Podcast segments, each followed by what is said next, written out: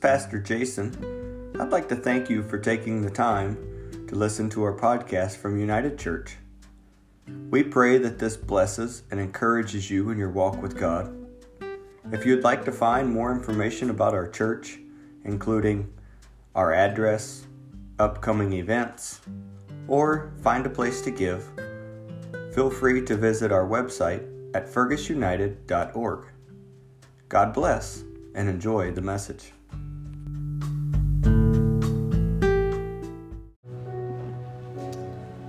Praise the Lord, everyone. All right. Thank you so much for that. Um, those kind words and that they're echoed.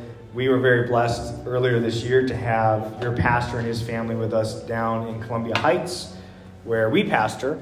And uh, just give you a little background for myself, we, we've been pastoring there for about seven years now. And we, Stephanie and I, my wife and I, met in beautiful Bemidji. And the Lord called us out of the great north, which is God's country. I am a firm believer. Um, and, and called us into the city where we stick out like a sore thumb, but that's all right. Um, we're not trying to blend in anyway. So God's so good, and, and I'm very, very grateful to be here this morning um, for this invitation. Thank you for the invitation. So, amen.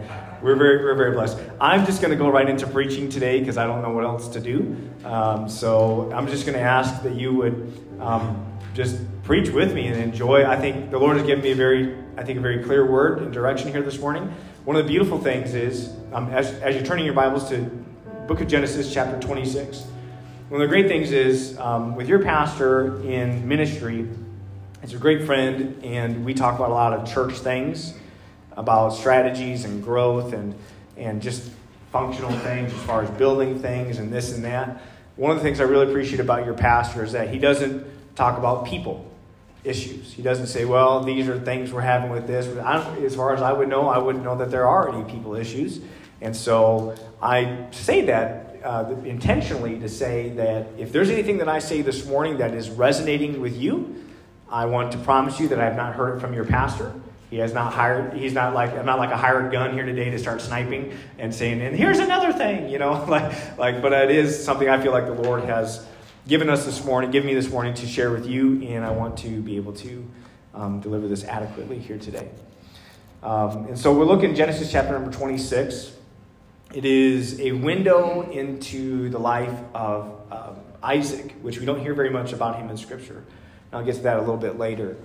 But in Genesis chapter 26 and verse number 1, it reads this. And I'm reading from the New King James Version. It reads this It says, There was a famine in the land, besides or different from the first famine that was in the days of Abraham. And Isaac went to Abimelech, king of the Philistines, in Gerar Gerar, that word means a lodging place. It's not a permanent settlement that you're intended to stay at, it's just a place where you lodge in passing. And so the Lord appeared to him and said, because of this famine, the Lord appeared to him and said, Do not go down to Egypt. Because that's what Abraham did. Abraham, when, when, he had, when there was a famine during his time, uh, Isaac's father Abraham was told to go to Egypt.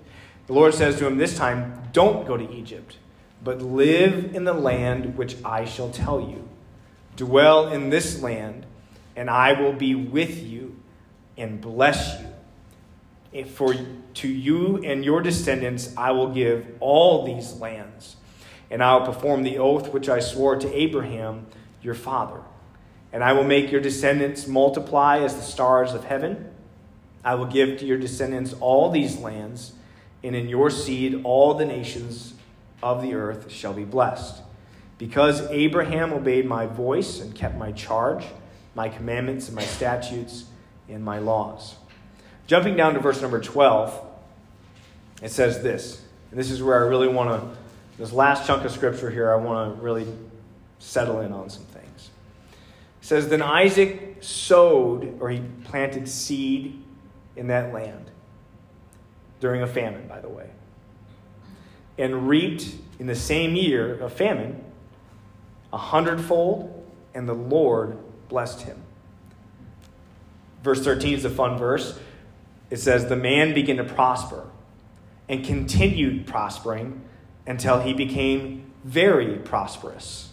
That's a lot of prosperity.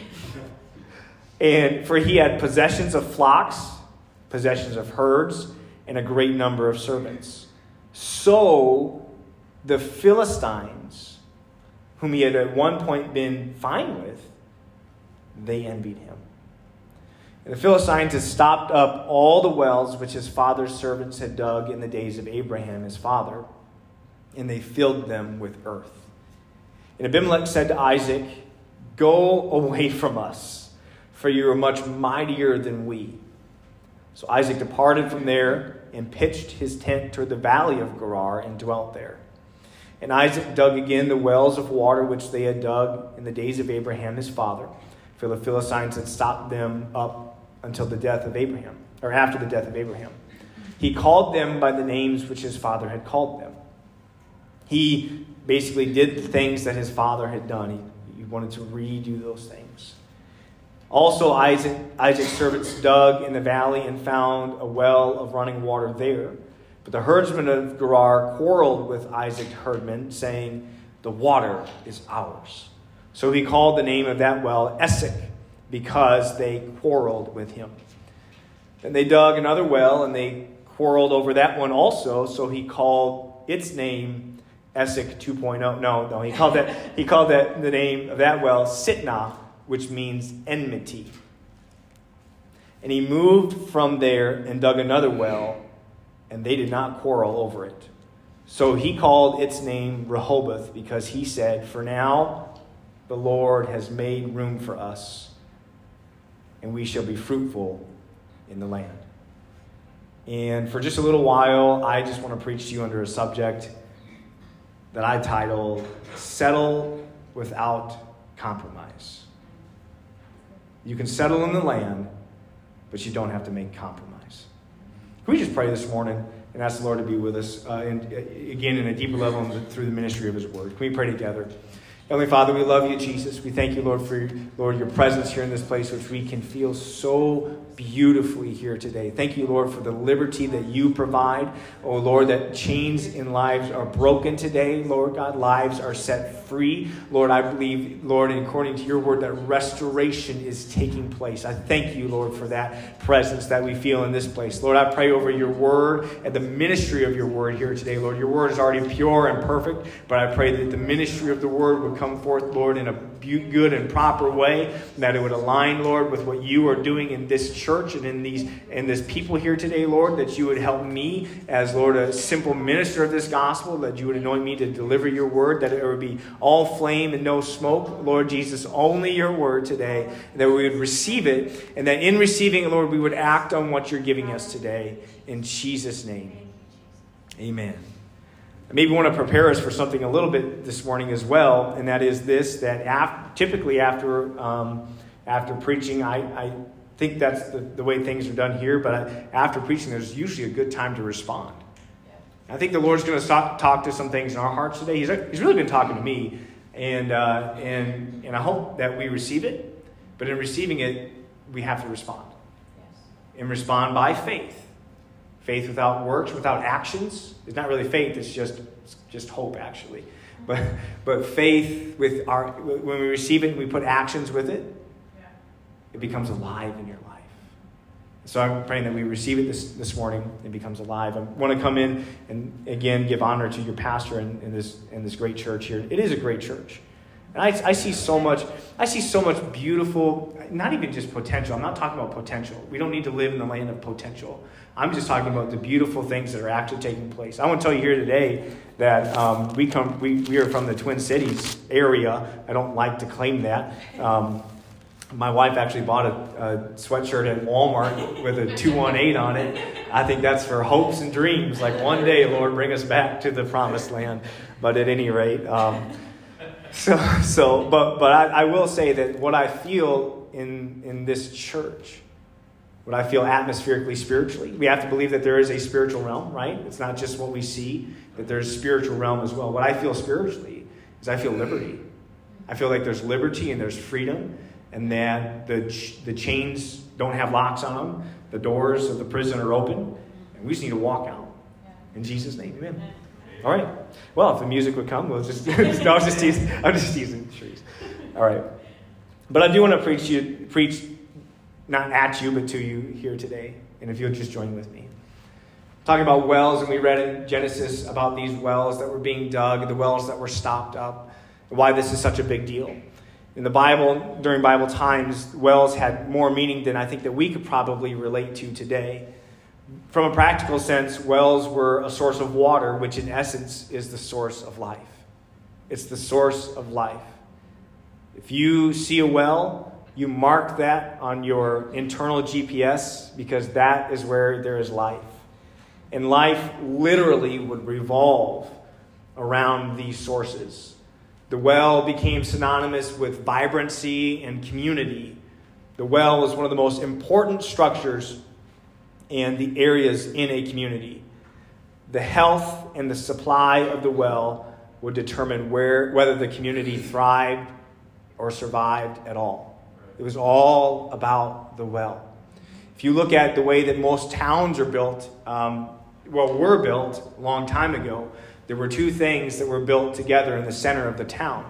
There was the government center that was built, the city, city hall, or whatever you would want to call it, but really that was built next to the church. The church used to be the center of the town.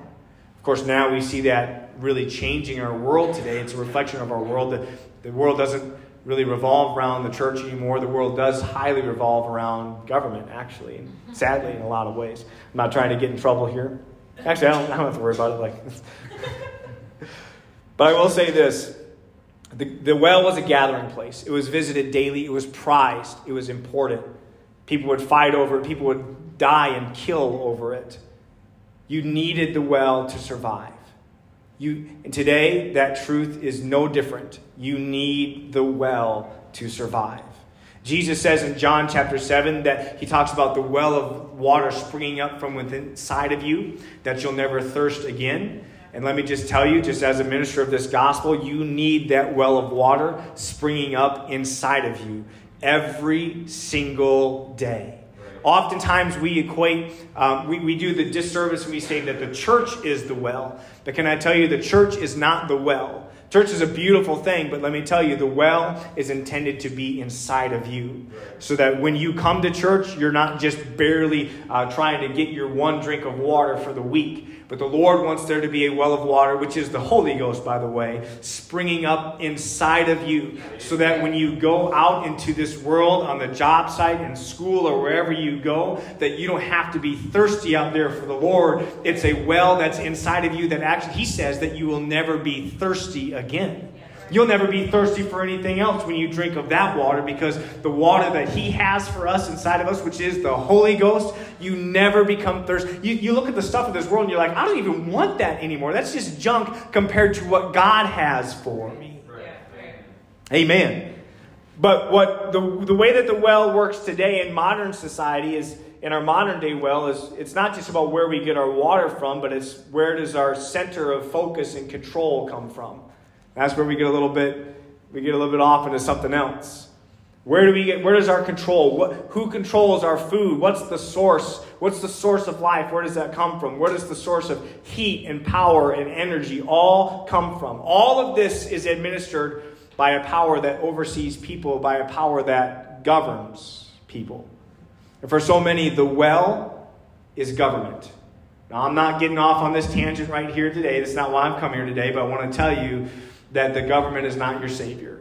It's probably not my place to say it. I'm not your pastor, but I'll just, I'm just, I have really good news. The good news is that Jesus Christ is your Savior. Right. And the government has a lot of things that it can provide, but what it can never provide for you is life, life more abundantly. It can't save you, it can't satisfy you. It can only make you an indentured servant of its uses. Yeah. And that's, that is what it is. I'm not going to get into all that. Don't worry. I'm not trying to, uh, trying to get you to vote for anyone here today. But the reality is this, is that the only thing that can save you is Jesus Christ.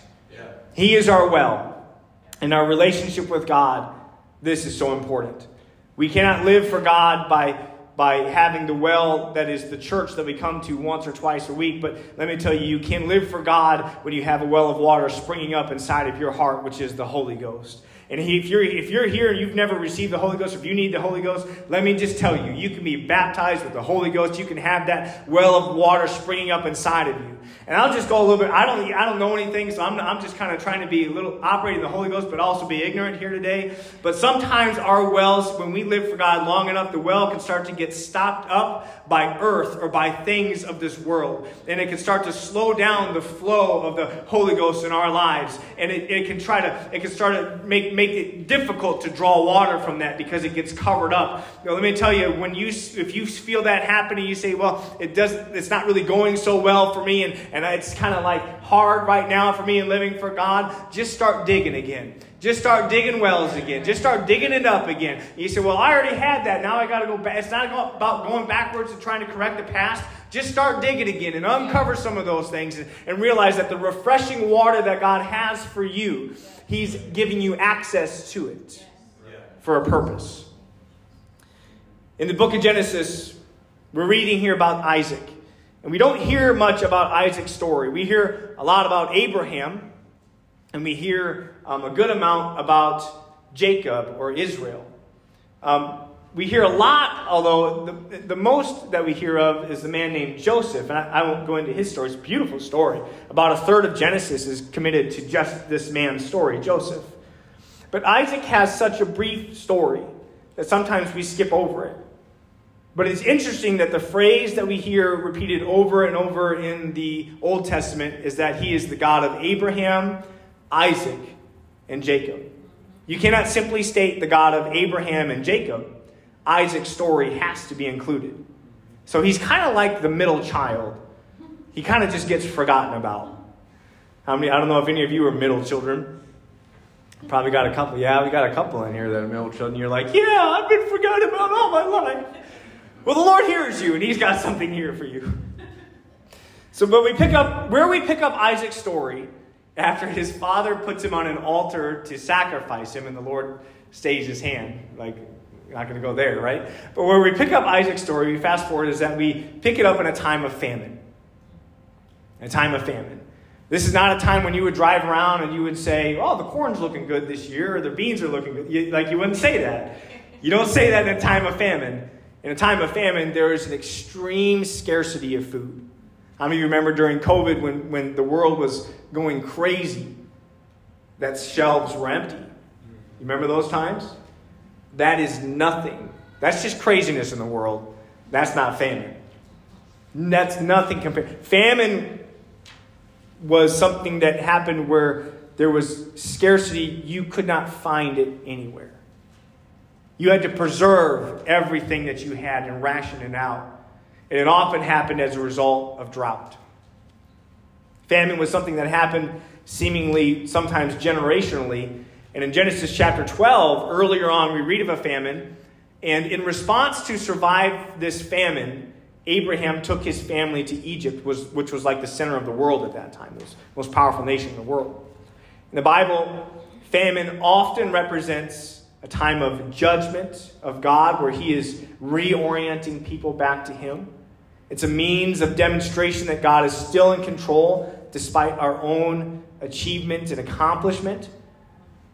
Sadly, it's our nature to resist God after we have experienced growth, and so sometimes the Lord sends things to us to reorient ourselves to Him. And so famine can sometimes find us. And I want to make sure to make a distinction here today. There's a difference between a season of dryness and a famine. I know sometimes we experience dry seasons in our lives. But let me tell you, dryness as a season is part of God's divine process for growth. The seed cannot grow unless it dries. Try to, try to harvest corn prematurely and then plant it in the ground, and it won't grow. It will just disintegrate. So dryness is a part of God's divine process. But drought and famine is also a form of God's divine process, but it's a different process. It's the process of repentance, of turning and orienting ourselves back to Him. I know I need to hurry here this morning, But I just want to make some things just really clear in the sense that you may feel like you're in a dry place in life. And no matter what that dry place is, that is your time to orient yourself to the Lord. Turn yourself to God. Listen and say, Lord, what do you want for me to do? How do you want me to do it? Lord, I, I, I will not do this my way. I, I think that's a beautiful statement that we need to make within our hearts and our minds and buried down deep within us. Lord, I will not do it my way. Because if we're honest with ourselves, as smart and as clever and as crafty as our way may be, our way always leads us into trouble. You can even be successful doing it your way. But even in that success, that will not do you anything if you've built up all this success, but you're not doing it God's way. In a moment, there's a story in, the, in, in there's a parable in, in, the, uh, the New Testament, in the Gospels, where this man says, I've built up, I, have I've become so successful, I've, I, let me build up, tear down my old barns and build up new barns and, and fill up my new barns, and I will say to my soul, have rest, my soul. And, and, in, in one or two verses, he mentions himself seven times. He doesn't mention the Lord at all, he just talks about himself. And the Lord says that a word came to him and said, Thou fool, because this day your life is required of you. And all that you centered around was trying to do it. This man had all this success, yet his life was still required of him. Had to, we got to do it God's way. And let me tell you, I've tried to do it my way. How many of you have tried to do it your way and it works out great? It works out great every time? Anybody?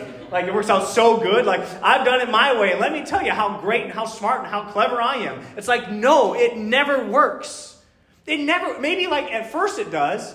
And we deceive, we're kind of like deceive, like, yeah, this is pretty good. I actually think this is going all right. And then not too long after that, trouble finds us because we're doing it our own way. In Jeremiah 2.13, it says this, it says, For my people have committed two evils. They have forsaken me, the fountain of living waters, and hewn for themselves cisterns, which is like a collection system, water collection system. But it says this they're just broken cisterns that can hold no water. These are people that are saying, I thought I had this figured out, so I took matters into my own hands. And as it turns out, my hands aren't very strong. They're not very capable. All I've dug is broken wells that I can't hold any water with. There's a song that we used to sing, I used to sing growing up. It says it was it's called Something Beautiful, Something Good. All my confusion, Jesus understood.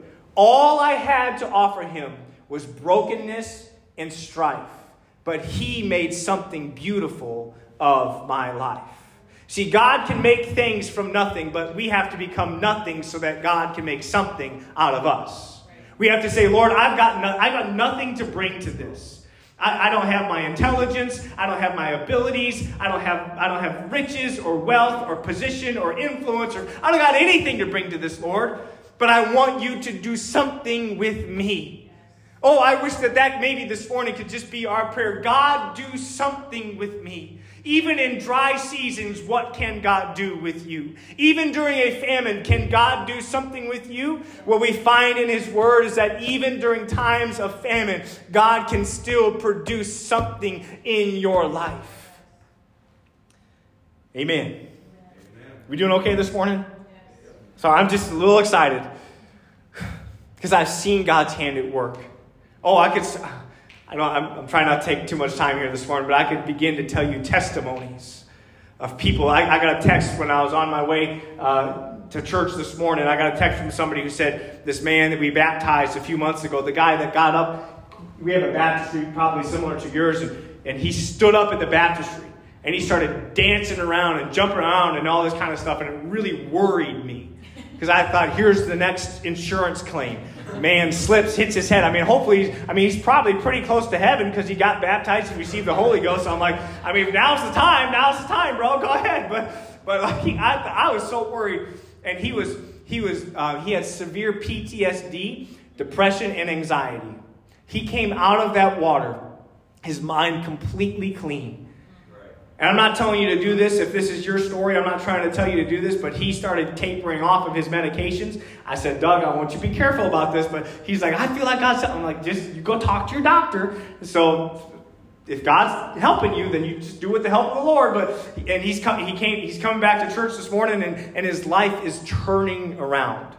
What, what am I trying to say? I'm trying to say somebody who was in a dark, dark place, who had literally nothing to give, nothing to contribute. God, I got nothing to give you except for me except for my obedience. you, you could see nothing really good happening in his life, but when you give yourself to God, when you give yourself completely to Him, even in times of dryness or famine, when everything else around you seems like it's just not working out, and you go, Lord, what am I going to do? He has a very specific word for you. And He's going to help you and guide you. Let's not try to dig our own things and do our own things, but let's turn to Him. So I have some questions, and as, as I'm going to start to try to wrap this up here this morning, but I have some questions here for us today. Do you ever feel like you're in a dry place? Anybody ever? Well, you don't have to raise your hand. Don't raise your hand if you, but you can if you want. That's me. Pick me. you ever feel like you're in a dry place? You ever feel like you're in a famine? Personal, spiritual famine? I ask you today, and could it, could it just be that the Lord sent this long winded preacher from the Twin Cities to come to you because God's maybe trying to get your attention? Psalm 63 and 1 says, O God, you are my God. Early will I seek you. My soul thirsts not for my problems to be fixed. My soul thirsts for you. My flesh longs not for all of the solutions, but it longs for you in a dry, thirsty land where there is no water. In Isaac's story, in his personal famine, we find that Isaac, and I'll hurry through this here today, but we find that Isaac went to Abimelech, king of the Philistines. And they lived near the sea. And so Isaac's family tradition in the time of famine was to go to Egypt. That was their tradition. That's what they were, that's what he knew to do. In the time of famine, we go to Egypt. But God told him something specifically different do not go to Egypt. Live in the land that I will tell you. He's saying, don't do what your father did. I want to be clear about some things. What his father did was good and it was right, it was obedient to the Lord. But God is designing something distinctly different for you. And I know that previous generations, they came in and they did what they felt God was telling them to do. And frankly, we wouldn't be here today if it wasn't for previous generations. However, God is not telling you to simply do what they did. God has something very specific just for you. Just for you.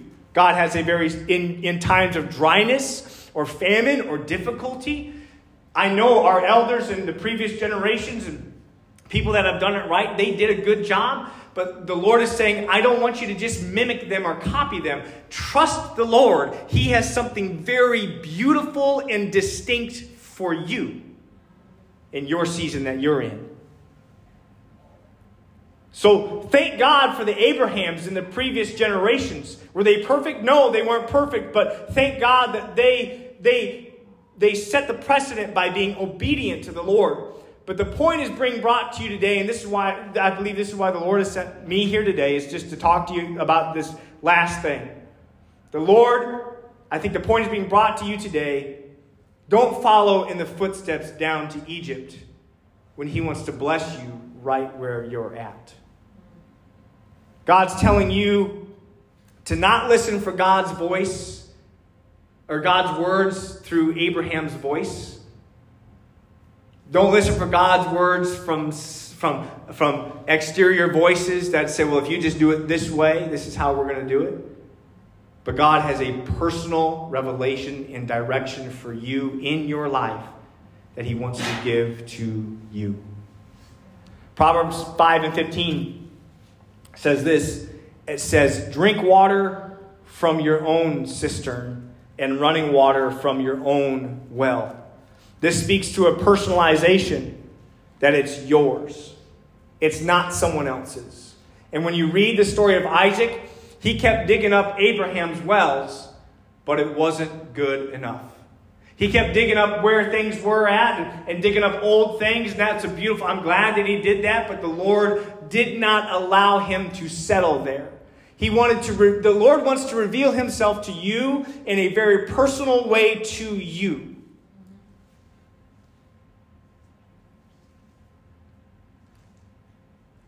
So he says to him, and this is where I'm closing here this morning.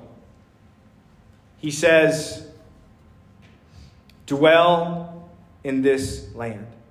In John chapter 4 and 13, we read of Jesus at another well with a, with, with a woman who was there, a Samaritan woman, and he says this Whoever drinks of this water will thirst again. But whoever drinks of the water that I shall give him will never thirst again. But the water that I will give him will become in him a fountain of water springing up into everlasting life. So the Lord is trying to get our attention, I believe, and say, look, in the time of famine, in the time of dryness, there is a well of water that He wants to give you personally in your life. If you've experienced, I'm going to wander around. I do this at home all the time, so I'm just going to make myself comfortable. Don't worry, I won't make you do anything weird. Um, maybe. No, I'm just kidding. I won't. But I, I just want to be real with us today. God is so personal. And He does not, He does not pursue after formula. He doesn't pursue after religion. He pursues those that are hungry for there's, there's in, in Mark chapter 4, Jesus is, is working with people, and there's all these miracles that are happening and taking place. And he goes away in a mountain to pray for a while. And as he goes away in a mountain to pray for a while, the very next chapter in Mark chapter 5 says that he leaves this place where people are being healed and delivered and awesome things are happening. He leaves that place, gets on a boat with his disciples, travels across the sea to a Gentile town where he didn't. He was he said, I'm not supposed to I'm not ministering to the to the Gentiles, I'm ministering to the lost house of Israel. He goes all that way to a Gentile town for one man who was, the Bible says, was possessed with a legion of demons. He goes on a boat across this entire sea, rebukes the winds and the waves. By the way, there was a big storm throughout it. He rebukes the winds and the waves and the storm, and he, just, he makes that travel all the way across for just one person. He leaves all of the revival and the healings and the miracles and all that stuff. He goes, he, he gets all his disciples together. He says, let's make a journey just for one person. Why? Because he cares about you. Right. Bible says, cast your cares upon him because he cares for you. This is just me this morning, but I, have spent a lot of time on water. Um, your pastor and I, we've been up to the boundary waters a little bit, and there'll be times in the middle of the night when the when the water's like glass across the water, across the lake, and these these big lakes, and you see a fire way off on the other side of the lake, and if you listen, you can hear people's conversations across the lake. Anybody ever experienced that? When you're just there, you hear conversations. Now, this is just me this morning. This is not, this is not like the Gospel of Mark. This is the Gospel of Nathan Kirk, which is not a great guy. You know, Paul says, if there's any other gospel, so like don't don't take this as gospel, but this is just me here today. I believe, this is what I believe. I believe that Jesus, when he was up on that hill in Mark chapter 5, when he was up on the mountain, he was praying, and at night came, I believe that he heard this man's cries across that water. And he said, Enough is enough. I'm going to cross over and I'm going to help him. That's just what I believe. Regardless whether he heard it physically with his ears or just the man Christ Jesus, God manifested in the flesh, heard the cries of this man uh, on the other side of the sea, whatever it is, he stops everything for one person. You'll find so many times in the Gospels where Jesus puts everything on hold for a, man, for a woman who had an issue of blood who just came to him and touched the hem of his garment, for a man, Jairus, whose daughter was dying and actually died at that moment. He came to the house and rose from there. He, he stops processions. He, he found Zacchaeus in a tree and stopped everybody else just for Zacchaeus over and over again. Why? Because God cares about you. He cares about what's going on in your life. And He has something very personal, just designed for you. And Abraham may have done a good job and done it right when he went to Egypt, but the Lord's trying to tell somebody else here today don't do it like they did it before just because it worked for them. I have something special, uniquely designed for you. If you'll obey and if you'll follow. I want to be clear here today. There are some things that are not negotiable, which is salvation. We follow him we, we, we follow him in, in baptism. Oh, we have to be baptized in Jesus' name. There's some things we have to repent of our sins. That, that's non negotiable. I must be filled with the Holy Ghost. I can't negotiate that away from the Lord and say, well, Lord, that's not my path. That's, like, I want all of those things in my life anyway. I want to turn from my ways in repentance and walk towards God. I, I want to be baptized in Jesus' name. And now I've got His name covering my life. And it's a covering over all of my sins and my past. It's all washed away. And now I have His name. I want that in my life. And I want to be filled with the Holy Ghost because it's God living inside of me causing life to come up, and He's journeying with us every step of the way. Oh, I want those things, but can I tell you, God has something very specifically designed for your life that He wants to bring to you, I believe, today and help you with today. So, as I'm, I'm trying to wrap up here, I know I've already said it, it doesn't matter. But I want to wrap up with this last thought. The Bible says that the Lord said to Isaac in verse number 3 of Genesis, chapter number 26, He says, Dwell in this land. He was instructed Stay put. Don't follow Abraham's footsteps just because it worked for him. Don't dig his wells just because it worked for him. You can drink from them for a little while, but those are not the sources that God has destined for you. And then in verse number 12, this is such a profound verse, and it's kind of crazy actually when you think about it. In a time of famine, Isaac started planting seeds. I'm not real smart, but I grew up in a farming community, and I know that you have your corn that you eat, and you have your seed corn. And you save that for the next year. In a famine, nobody's saving seed corn to, to eat, or, or to, uh, yeah, to, to plant the next year. They're rationing it so what so they can find what are we going to eat. Because that's what makes sense. Isaac, on the word of the Lord, started planting what was supposed to be on their table for them to eat, started taking it and putting it in the ground. You can imagine that looks pretty foolish during a famine. You can imagine that seems pretty counterculture like, what are you doing, Isaac? You're sentencing everybody to death by throwing away all of your food during a famine. But what we find is because of his obedience to the Lord, or let me just put it this way because he bucked tradition. And I'm not hating on tradition. There are some, there's some tradition that is beautiful and good. So I'm not hating on that. But I'm saying that there are some generational or there are some traditions that we get stuck in in life that we say, you know what? I don't, I don't need to do it that way. I need to do it God's way. And so he bucked tradition, and during a famine, he started planting. And in a famine, when the seed is life and it's your food, and that's all you're going to have to eat for the foreseeable future, instead of hoarding it through self preservation, by faith, he followed God and started planting. He planted the seed that everyone else figured would die because of famine. But by faith, he obeyed God and he took survival out of his own hands. He placed it in the dirt, all on the Word of God. I don't know if anything's going on with anybody, but I feel led to just stop right here and say something. And it is this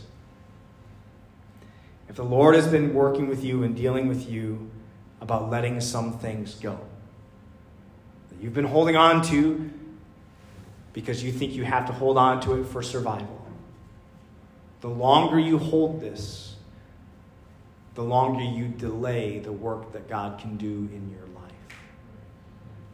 Let it go. Trust the Lord. You, and you look at me, you're like, well, that's easy for you to say. It is easy for me to say because I'm not living your life. I don't know. But can I tell you, I'm not telling you my testimony to compare scars or anything like that, but can I tell you this principle is so beautiful and valuable and good and true that don't hoard it through self preservation, even the hardest things that you got to let go of. Don't, don't hold on to it to try to preserve yourself and to say, well, God, I'll give you everything else, but let me hold on to this. Let, it, let him have it all. Let him have it all. Even the ugliness. Let me just tell you here today, even the ugliness. Don't we talk about giving God our best? Give him your worst too. Give him, give him the stuff you say, God, I'll give you my good stuff, but I don't want to I don't want to give you all this because this is too ugly. He already knows about it. And his blood wants to wash it clean and, and help you and, and to put all that stuff behind you so that even the enemy can't bring it up against you in your life. Oh, come on. Mm, I feel the Holy Ghost here this morning. And God is revealing something in us, I think, in us through this story. And He's saying, if you just give it to me, if you just give it to me, even in a time, in the time is coming here, in, in, let me just say this to Fergus United. There's a time coming here in this church where you're fitting in to this community or, or the way that it kind of fits in. Where does Fergus United fit in with this community will be put to the test as you begin to prosper. Just like Isaac and, and all of his they were fitting in with Philistine and Gerar for a little bit, but when they begin to prosper, all of a sudden the Philistines said, Well, we don't want you as a part of this anymore. Let me just share this with you here this morning that there, there's a time to fit in and say, well, let's just figure this out. But as you begin to prosper, the community around might say, hmm, I don't know if I like what's going on over there at Fergus United. Don't be tempted to just fit in.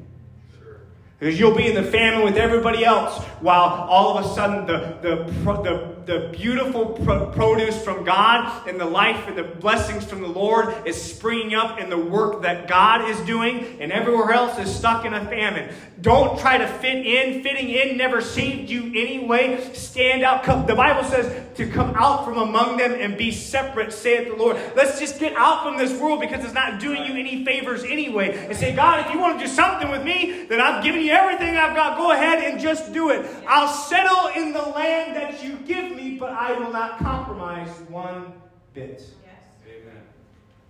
And so, let's do this to give you hope. Let's stand here this afternoon. Hope that I'm done. I, f- I feel that the Lord is, I, He's just moving our hearts and our lives here today. So let's just be ready to respond to Him. It's easy to see this, I think, in our own lives when we become fine with settling in. And Isaac even had that temptation. He dug again the wells. No matter the pain or the cost, he just dug them again. Then, as he began to expand and go into other places, he dug a well and all, and he found water, but with that water, all that he found with it was quarrel. What the enemy would like more than anything is that when you begin to advance in your walk with the Lord, get closer to Him. Anybody have had this when you make commitments to the Lord, and all of a sudden stuff just starts happening in your life? Now it just happens to me. You're like, right? like, does, anybody, does that happen to anybody? Where like you say, Lord, I'm going to step out by faith. I'm going to start making some commitments to you, and all of a sudden stuff just starts happening. Stuff starts falling apart. There's arguments, there's quarreling, stuff just starts coming up all over the place. Why does that happen? Because the enemy sees the, the potential and he realizes what could happen. So he wants to busy you with the quarrel. And Isaac just said, God gave me a promise. He's going to take care of me. I'm not putting up with this. And he moved to the next place. And the next place, when he went there and he began to dug, he found water again. Praise God, we found water again. It's great. But the enemy came in again, and there was enmity, more fighting and enmity. It was in, in such a severe opposition.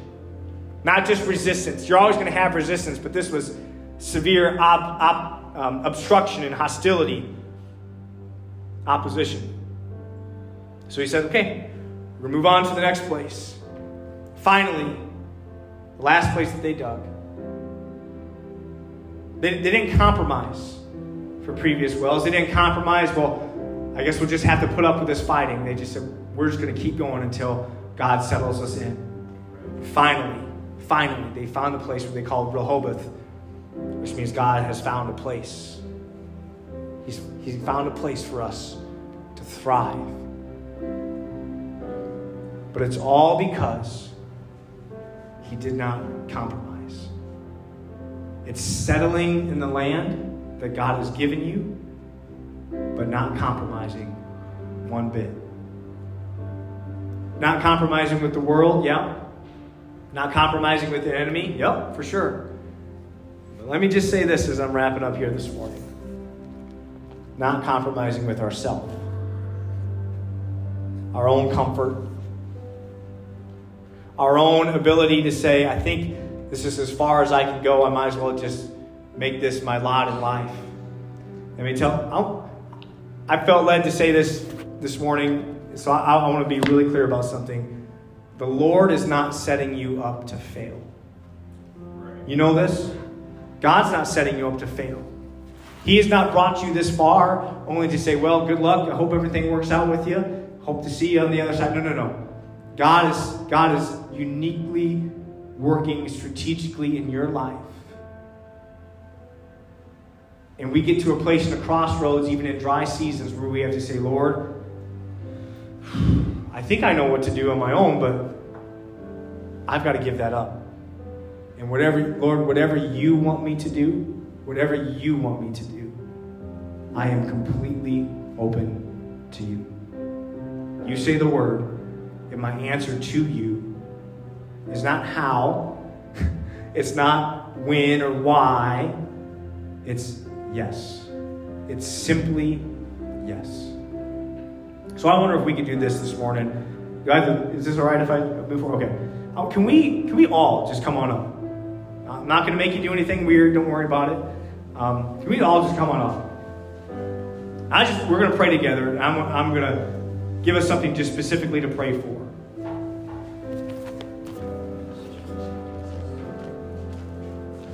Like for us to pray together for this morning.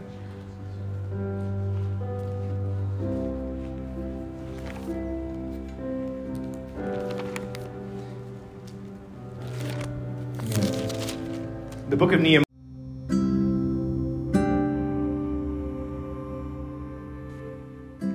Hey folks, Pastor Jason here again. I pray the message you just heard inspires you to draw closer to God. We also believe at United Church that it's very important to be connected to a local assembly. If you're in the Fergus Falls or surrounding area in Minnesota, we would love to have you join us for a Sunday service. If you're not, and you're looking for a local church where you live, we'd love to help with that as well. Take the time to stop by our website, fergusunited.org. Send us a message letting us know where you live, and we would gladly connect you with a great local assembly. God bless. Until next time.